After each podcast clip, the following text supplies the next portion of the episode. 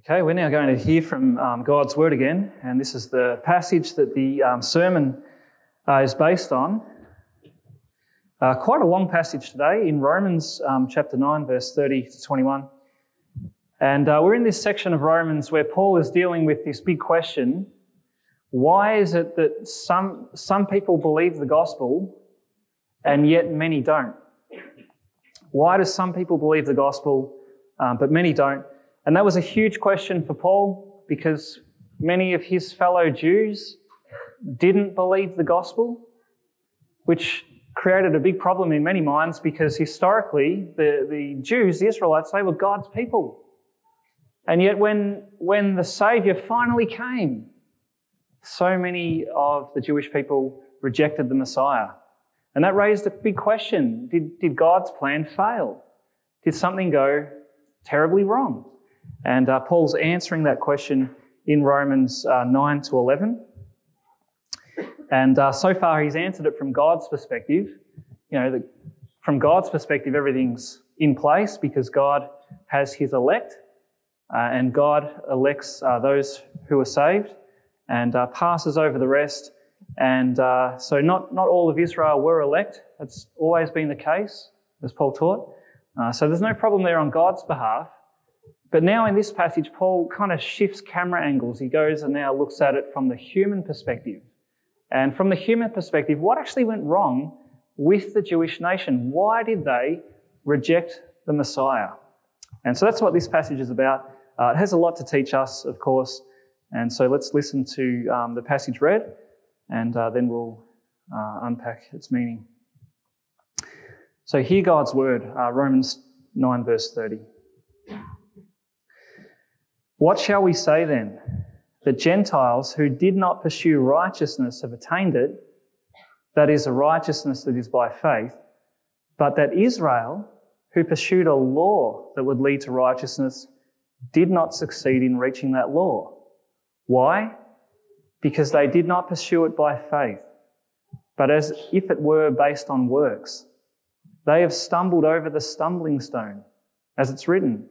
Behold, I am laying in Zion a stone of stumbling and a rock of offense, and whoever believes in him will not be put to shame. Brothers, my heart's desire and prayer to God for them is that they may be saved. For I bear them witness that they have a zeal for God, but not according to knowledge. For being ignorant of the righteousness of God and seeking to establish their own, they did not submit to God's righteousness. For Christ is the end of the law for righteousness to everyone who believes. For Moses writes about the righteousness that's based on the law, that the person who does the commandments shall live by them. But the righteousness based on faith says, Do not say in your heart, Who will ascend into heaven? That is to bring Christ down. Or who will descend into the abyss? That is to bring Christ up from the dead. But what does it say? The word is near you in your mouth and in your heart. That is the word of faith that we proclaim. Because if you confess with your mouth that Jesus is Lord and believe in your heart that God raised him from the dead, you will be saved. For with the heart one believes and is justified, and with the mouth one confesses and is saved. For the scripture says, Everyone who believes in him will not be put to shame, for there is no distinction between Jew and Greek for the same Lord is Lord of all, bestowing his riches on all who call on him. For everyone who calls on the name of the Lord will be saved. How then will they call on him in whom they have not believed? And how are they to believe in him on whom they have never heard? And how are they to hear without someone preaching? And how are they to preach unless they are sent? As it's written, how beautiful are the feet of those who preach the good news. But they have not all obeyed the gospel. For Isaiah says, Lord, who has believed what he has heard from us? So faith comes from hearing, and hearing through the word of Christ. But I ask, have they not heard? Indeed they have, for their voice has gone out into all the earth, and their words to the end of the world. But I ask, did Israel not understand? First, Moses says, I will make you jealous of those who are not a nation. With a foolish nation, I will make you angry. then Isaiah is so bold as to say, I have been found by those who did not seek me. I have shown myself to those who did not ask for me. But of Israel, he says, All day long I have held out my hands to a disobedient and contrary people. Okay, let's pray. Heavenly Father, we need uh, your Spirit to enlighten our minds, Father, because we know that uh, without your Spirit, our minds remain darkened to the truth and we can't see uh, what you are saying to us. But we pray that your Spirit would shine the light uh, of, of, uh, of your word into our minds. And Lord, that we would be able to see and believe. Uh, we pray, Heavenly Father, that if yeah, if there are any of us here who have not understood the gospel, that today would be the day that, that you make that clear. Uh, but we pray, Lord, that you, by your Spirit, you'll bring conviction upon us, that what this passage teaches, that we would embrace, uh, that we would put it into practice. And where we have strayed from you, we pray that through it you would call us back, uh, that we might put our hope in you. And we ask it in Jesus' name. Amen.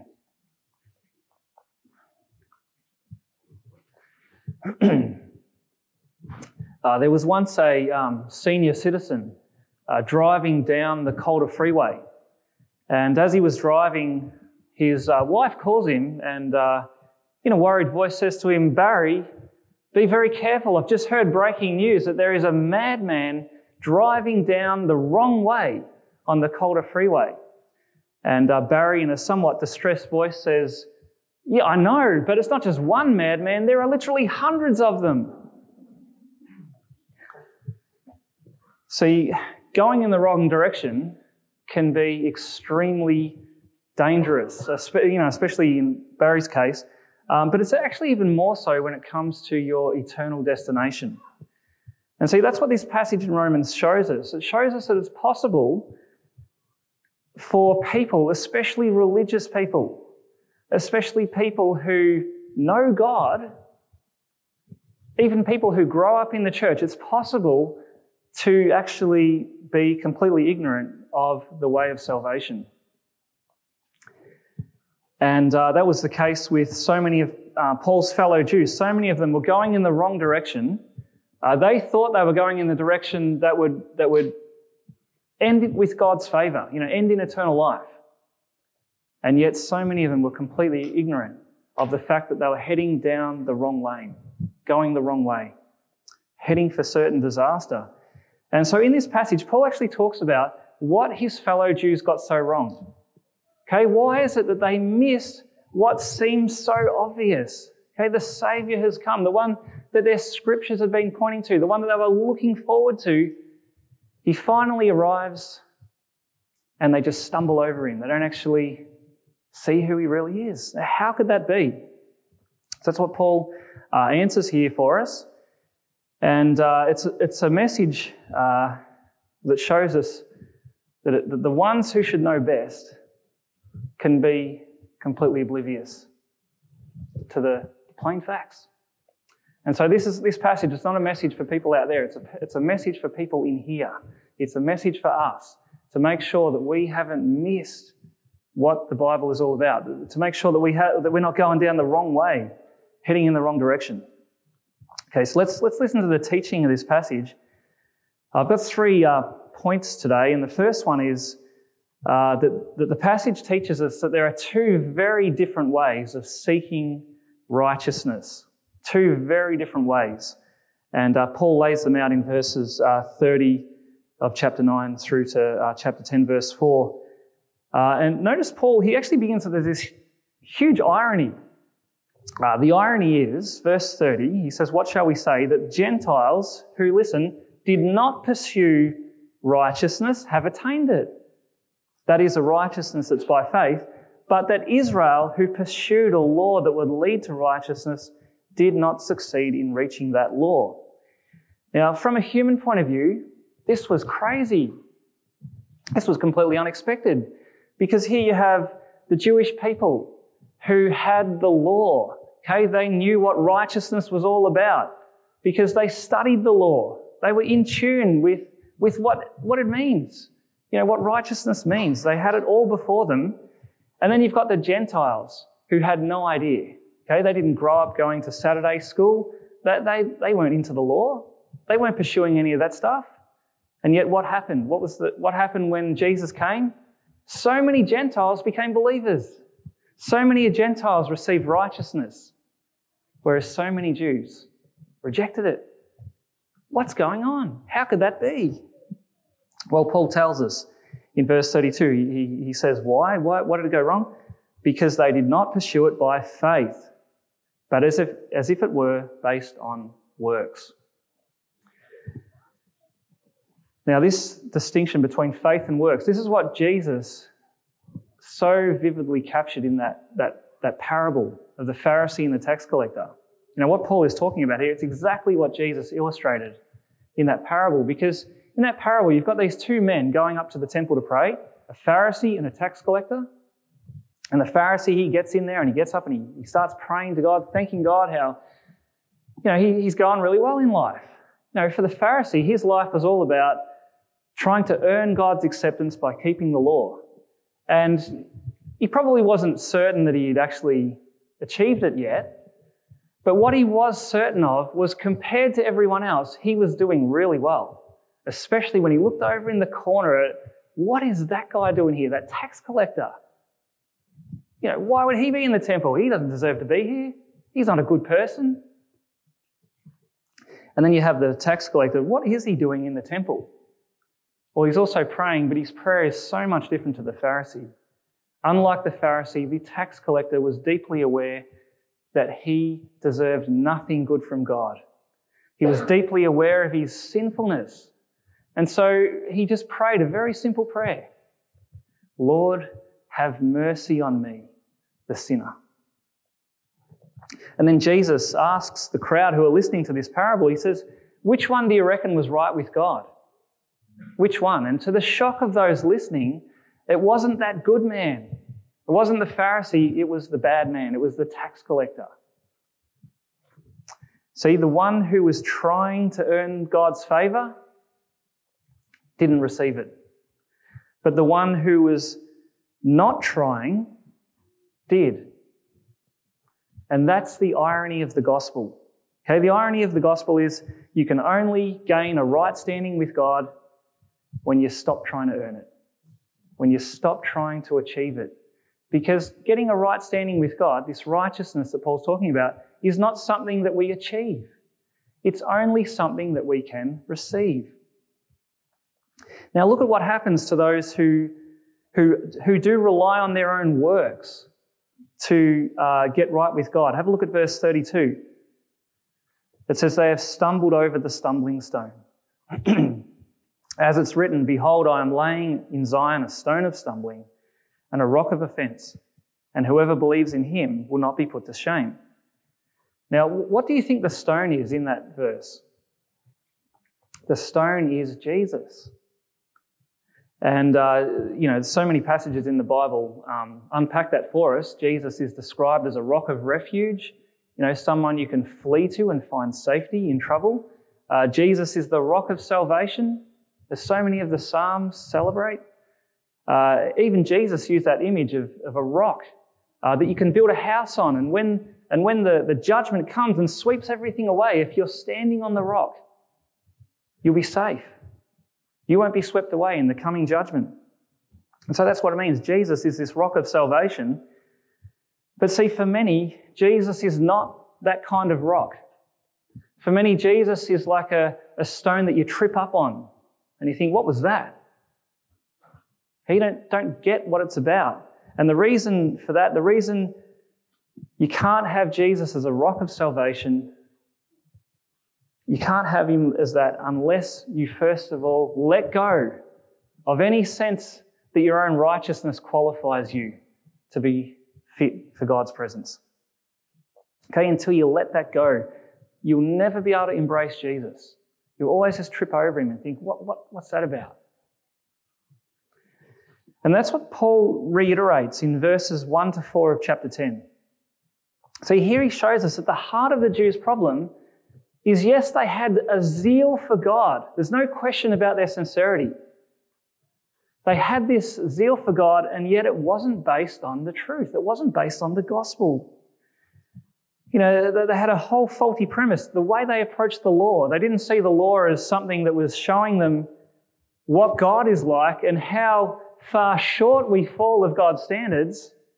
For them, they looked at the law as if it was kind of a, a ladder that you climb up, a moral ladder, and, and, and you try really hard and you sort of climb this ladder, and eventually you can get to the point where God says, Well done, you've, you've made it. But that's not what the law is. The law is not a ladder to climb. The, the law is more like a sign, a signpost pointing us to the need that we have of a Saviour. That's why verse 4 it says, Christ is the end of the law for righteousness to everyone who believes.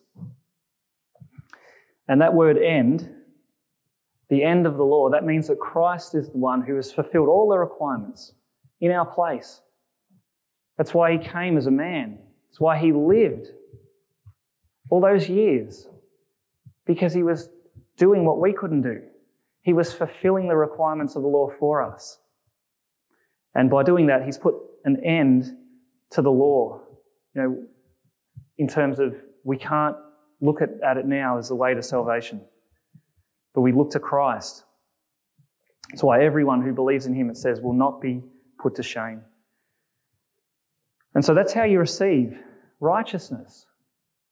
You don't do it by achieving it, you do it by receiving it. And it's Christ's righteousness that we receive by faith. That's what the Jews missed. It's what so many of the Gentiles found and rejoiced in. It's like why the tax collector could go home justified before God because he received righteousness, the righteousness of Christ alone. Now, it is very possible, though, that there are some here today who are making the same mistake that many of Paul's fellow Jews made. Okay, because it was, it was among the religious that this was missed. It was, it was among those who were informed, those who were the insiders. They were the ones who missed out. And it's this mistake of thinking that God will accept you based on your performance. That will not save you. Okay, you've got to repent of that. Now, often when we talk about repentance, we talk about repenting from bad things, you know, from sin, which of course we must do. But we must also repent of our self righteousness, thinking that what we do can earn God's favor.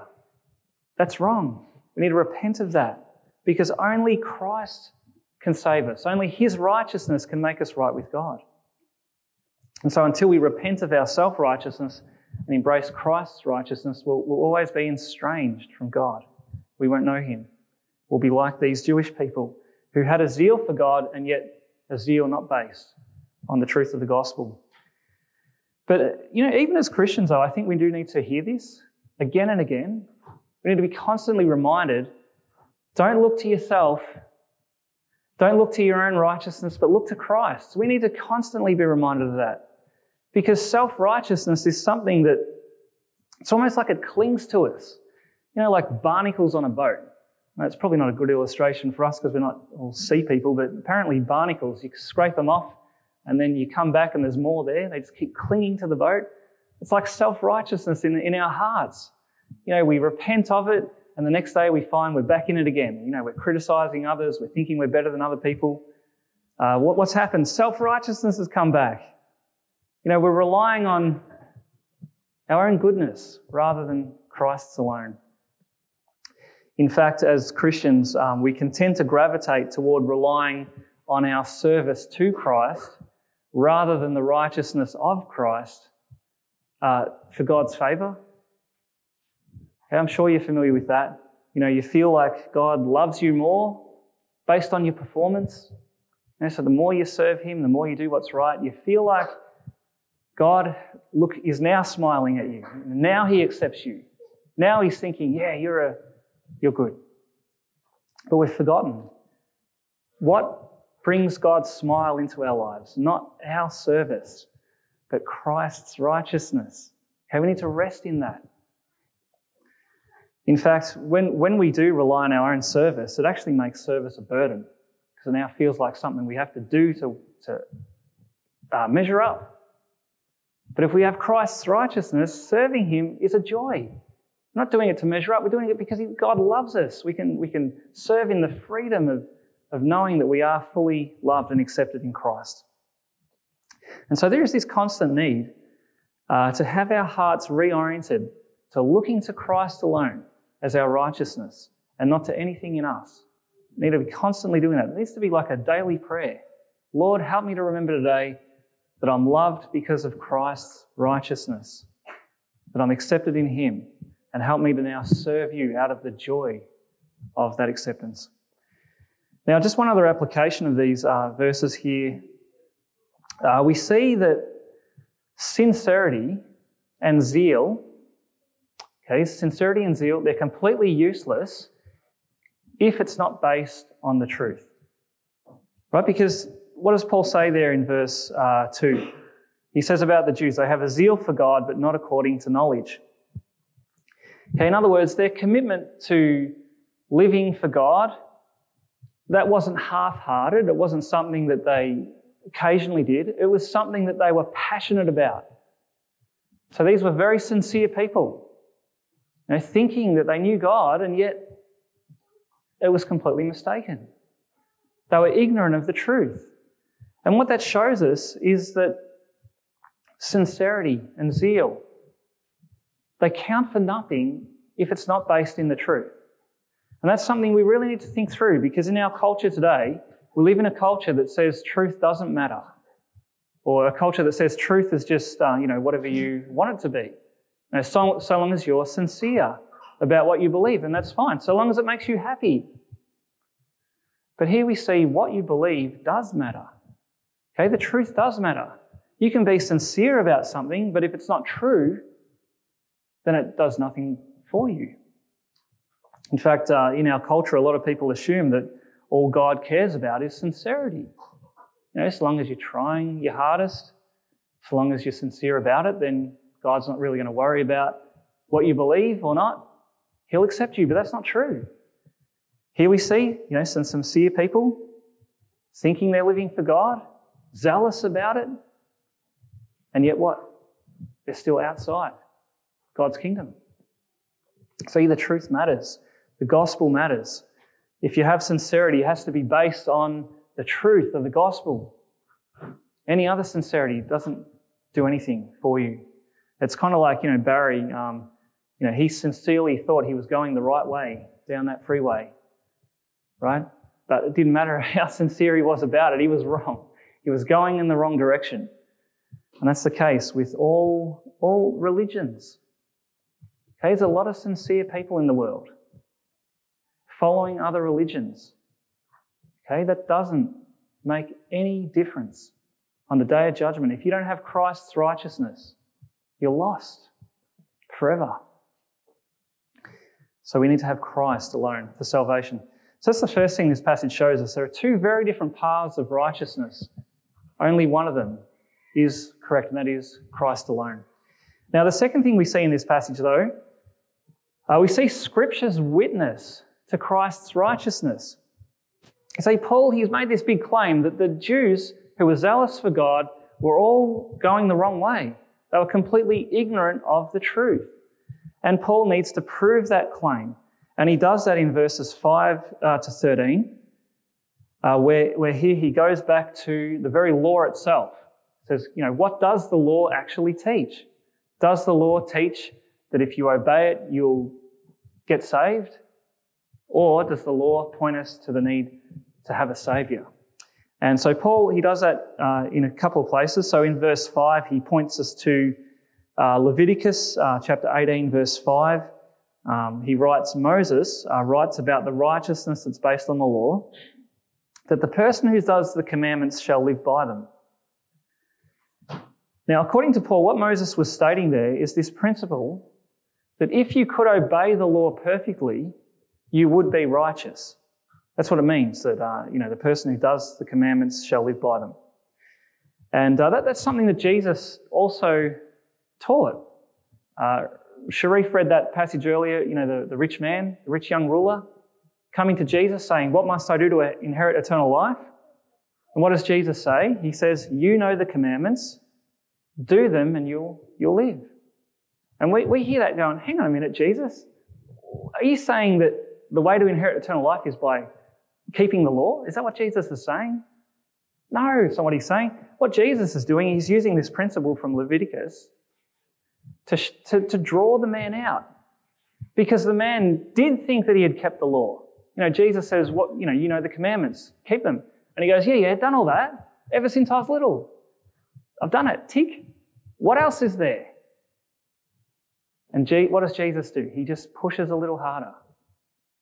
He really just scratches the surface in this man's life and says, okay, well, what about all that money you've got? Give it up. Give it away. Live the life of radical generosity that the law ultimately points us to. And that's something that young man could not do because nothing would come between him and his money. Nothing at all. And so, what has Jesus done? He's shown that, that the man has failed at the very first commandment to have no other gods before God because money was his real God. And so, Jesus shows him that his righteousness that he had was completely empty. He hadn't kept the law at all. And that that was the principle that Moses was getting across in Leviticus 18, verse 5. See, Moses knew and Jesus knew that no one can do all the commandments. None of us can keep the commandments fully because there's something desperately wrong with our hearts. That means that we can't keep them perfectly. No matter how hard we try, we fail in every way. And so there's no way any of us can achieve our own righteousness. It has to come from outside of us. It has to actually come from God Himself. And in verses 6 to 9, that's what Paul goes on to demonstrate. And he does it again by quoting Moses. And in this time, this time he quotes from Deuteronomy um, chapter 30, uh, verse 12 to 14, uh, where Moses said, Do not say in your heart, Who will ascend into heaven? That's in verse 6. Uh, and then Paul adds that little line, you know, that is to bring Christ down. Or, verse 7, Who will descend into the abyss? That is to bring Christ up from the dead. But what does it say? What does Deuteronomy say? The word is near you, in your mouth, and in your heart. Now, what's all that about? Well, Moses was saying to the people, look, when you hear about how to relate to God, you know, how to be right with God, don't think of it as, okay, I've got to do, I've got to climb up to heaven, I've got to plumb the depths, you know, I've got to do all this stuff, these great heroic acts. Okay, that's not what it's about. What did Moses say? The word is near you in your mouth and in your heart. In other words, he's saying you need to just believe the promise, the promise of salvation. Just accept that and, and confess it with your mouth. That means the mouth is just the overflow of what the heart believes. And Paul, in verse 9, says that what Moses was saying there was always pointing the people forward to Jesus. Because verse 9 says, if you confess with your mouth that Jesus is Lord, and believe in your heart that God raised him from the dead, you will be saved. Okay, there, right there is what a Christian is all about. Okay, if you, if you learn nothing from the sermon except this one thing, then we're going well. Okay, what is a Christian? Someone who does verse 9 confess with your mouth that Jesus is Lord. What does that mean? That means God. Okay, that word Lord, it's the, it's the title from the Old Testament for God. Yahweh. Jesus is Lord. He is God. He is the second person of the Trinity who has come into the world in the flesh, fully God and fully man. That's, that's what we confess about Jesus. And what else is he? He's the Savior. See, if you believe in your heart that God raised him from the dead, that implies that Jesus has died, that he has gone to the cross, paid for all of our sin, and he's risen again victorious. Okay, that's the heart of what a Christian is. A Christian is someone who believes that Jesus is Lord and Savior. And that's what makes a person right with God. Not what we do, but by what Jesus has done. And what is the promise of this verse? Listen to it again. If you confess with your mouth that Jesus is Lord and believe in your heart that God raised him from the dead, You will be saved. Okay, not you might be saved if you add a little bit of your own efforts. No, you will be saved. There's no uncertainty about this. And Paul goes on to emphasize the certainty of this promise in verses 10 uh, to 13, which I'm going to read again because we've got to hear this promise. For with the heart one believes and is justified, and with the mouth one confesses and is saved. And he brings the scripture in again. For the scripture says, Everyone who believes in him will not be put to shame. For there's no distinction between Jew and Greek, for the same Lord is Lord of all, bestowing his riches on all who call on him. For everyone who calls on the name of the Lord will be saved. Do you hear that promise? See, there's probably some here today who are convinced that you're beyond saving, that God would never want you in his heaven. Do you know why you think that? Because you're thinking just like the Jews, the Paul's fellow Jews who didn't believe. You're thinking that it's up to you, that you have to save yourself, and you look at your life and think it's a mess. There's no way God would accept me. Okay, that's not how it works. What is this tale telling us? Look to Christ. Put your faith in Him. And you will receive His righteousness, His record. You will be fully accepted. That's why the promise is certain. You will be saved. Everyone who calls on the name of the Lord will be saved. And just one other thing, notice how Paul, is still quoting the scriptures. Okay, we need to realize the Apostle Paul didn't invent the gospel. Remember what the theme of Romans is? The gospel of God. Okay, this is God's gospel, the, the good news that God has always been proclaiming right from the beginning. The good news that salvation is by grace, received through faith in Christ alone. That's, that's actually what the whole Bible is about.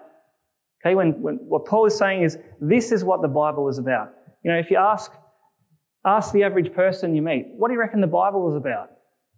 That'd be a good conversation starter at work. What do you reckon the Bible's about? You know, a lot of people will probably say something like, oh, yeah, it's just a book of rules. Or it's this pattern that, you know, if we, we follow the pattern, uh, God might accept us in the end. No, what's the Bible about? It's all about Jesus. Hey, it's all about salvation in Him. All of it, beginning to end. You know, Paul can go to the, the most obscure passages in the law and say, look, they're all about Christ. And every passage is. All of the Old Testament looking forward to Christ, all of the New Testament revealing, proclaiming Christ. That's what the Bible is about. And that's what a Christian, therefore, is about. A Christian is someone who trusts in Christ, who is accepted as righteous in Christ. That's what a Christian is. okay, so one way to be right with God, Christ alone. It's what the Bible teaches from beginning to end. But there's a third thing here. And the third, the third thing is the absolute necessity of making this message known. Okay, the absolute necessity of making this known. So if salvation comes to everyone who calls on the name of the Lord, then Paul goes back and asks, how does that actually come about? How is it that someone can come to the point where they actually call out to Christ for salvation? Okay, how do you get to that point? And Paul, he traces through the steps in verses 14 to 16. So he says, for someone to call on the name of the Lord, what happens? They first of all need to believe the gospel. And in order for them to believe the gospel, they have to hear the gospel. And in order for them to hear the gospel, they have to have someone preach it to them. And in order for someone to preach it to them, someone has to be sent. So, you see how Paul's pointing out the steps, how it is that an unbeliever can come to salvation. And then he adds that quote from um, Isaiah How beautiful are the feet of those who preach the good news. Now, the rest of the passage, if you look at the rest of the passage, you'll notice that it's just a, a series of uh, quotes again from the Old Testament. And uh, that's because Paul, he's going on to show that his fellow Jews who had the Bible, they actually had all of those necessary steps in place for them to believe. Okay, they had people sent to them. They had people preach to them. The message was made loud and clear that Jesus is Lord and Savior. So all of the steps were in place. Where it all broke down was at this next step. Did they believe it? No, they rejected it. And what Paul is showing in this whole chapter is that the Jewish people, they had no excuse. Okay, everything was in place. They should have seen it, but they chose to reject it. The responsibility is on them. And that, that's a warning for us today, especially here, because what are we doing? We're hearing the gospel, we're hearing the good news. That puts the responsibility on you to respond. Okay, I know it's easy to sit and listen to a sermon and go, that was nice, and go home and we've forgotten about it already. Okay? Listen. Listen to what God is saying in His Word. Respond. We're, we're, we're obligated to. Because we're, we're accountable for our actions, we're accountable for our decisions. We can't say, oh, you know, God's sovereign, it's up to Him who He elects and stuff, and so I've got no responsibility. That's not how it works. God's sovereignty and human responsibility work together. And so you're all under obligation to respond to the gospel. You'll be held accountable on that last day. What did you do with the message of Jesus? Okay, did you listen? Did you hear? Did you believe? And, uh, you know, the, the last um, quote that Paul has here, if you look down at verse 21, this is from Isaiah. Has God saying, All day long I held out my hands to a disobedient and contrary people. It's an incredible image of, of, of God's offer or his invitation to salvation. He's holding out his hands to you, saying, Here it is. Take it. It's free. It cost my son everything, but I'm giving it to you for free. Here it is. Take it. Have you taken up that invitation? Have you received this salvation? Okay, don't be the person who says, no thanks. I'll do it my own way. Don't be that person. It's here. It's for you. Now, the other implication of verses 14 to 16, of course, are that it's absolutely vital that people hear the gospel. Because verses 14 to 16, this is just the ordinary way that God saves people. Okay, if God's going to save someone, He doesn't do it by, um, you know, lightning bolts or um, visions in the sky or those sort of things. He does it by taking his people, sending them. They go out and talk about Jesus. People hear it. God works and they're saved. That's how, that's how God saves people. And so, you know, unless a person hears the gospel, very, well, they're not going to come to salvation. Uh, and so that's helpful for us because if we think about all of the people that we know who haven't yet called on the name of the Lord. You know, think of your uh, family members, think about your um, parents or your grandparents, or think about your children who are not believers. Think about your school friends or your workmates. You know, all of these people, so many people who don't know Jesus. How are they going to become Christians? How are they going to know the joy of salvation? Okay, it's only going to happen if they get to hear the gospel. You've got to hear the gospel. And uh, that means that we here either have to be the ones who take the gospel to them or we take them to the gospel. Do you know what that means? Okay, you go out and you tell them about Jesus, do that, or you bring them to where Jesus has been told. You know, in other words, invite them to church or some other event, somewhere where they can hear the gospel. That's got to be our priority. That's the number one thing. In fact, I just want to go back and remind you of verse 1 of chapter 10. I skipped over that earlier.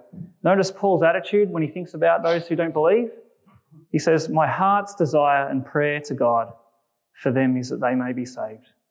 Okay, that's where, that's where we've got to be at. When we think about our family members who don't know Jesus, when we think about those people we work with, Okay, our number one desire is that they would hear, that they would come to salvation. And so, verses 14 to 16 actually pre- presents us with the necessity of evangelism. And that's our task as a church. Okay, our task as a church isn't just to look after one another. It's certainly part of it. But our task of looking after each other is that we would be equipped, that we would be sent out, that we would be those people who have really beautiful feet, you know, who proclaim the good news. Because that's how God um, saves people. That's also why, by the way, we, we support missionaries. Because there's people out there in the world who don't know Christ. How are they going to know Christ? Only if the gospel comes to them. That's why we support Samuel and Drudy.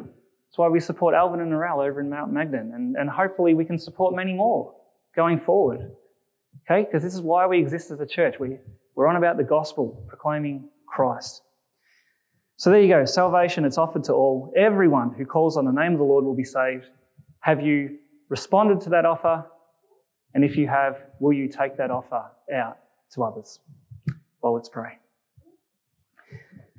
Heavenly Father, we thank you for uh, this reminder of the certainty of salvation that is in Jesus. We thank you, Lord, that uh, it's not based on our uh, work, it's not based on, um, on how we can clean up our own lives to make ourselves fit for you, but we thank you, Father, that you sent your Son, that he came down into this fallen world and lived that perfect life that we couldn't live. And then he went to the cross and paid for all of the sin that we have done. And we thank you that through faith in him, we receive his righteousness as our own. Lord, we praise you for this wonderful gift. And we pray, Lord, that that, that gift that would just uh, colour everything in our lives, that the way we think about ourselves, the way we relate to others, that it would all be done from this perspective that we're righteous in Christ, not righteous in ourselves. We pray that that would be the end of our criticisms and, and gossip and, and uh, thinking we're better than others. Lord, help us to be humble, to realize that in and of ourselves, we're really no different to the worst sinner. And we pray, Lord, that that would give us compassion toward those who are still lost, that we would want to reach them, that we want to see them also come to know this joy of having all of our sins forgiven and, and having been clothed in the righteousness of Christ.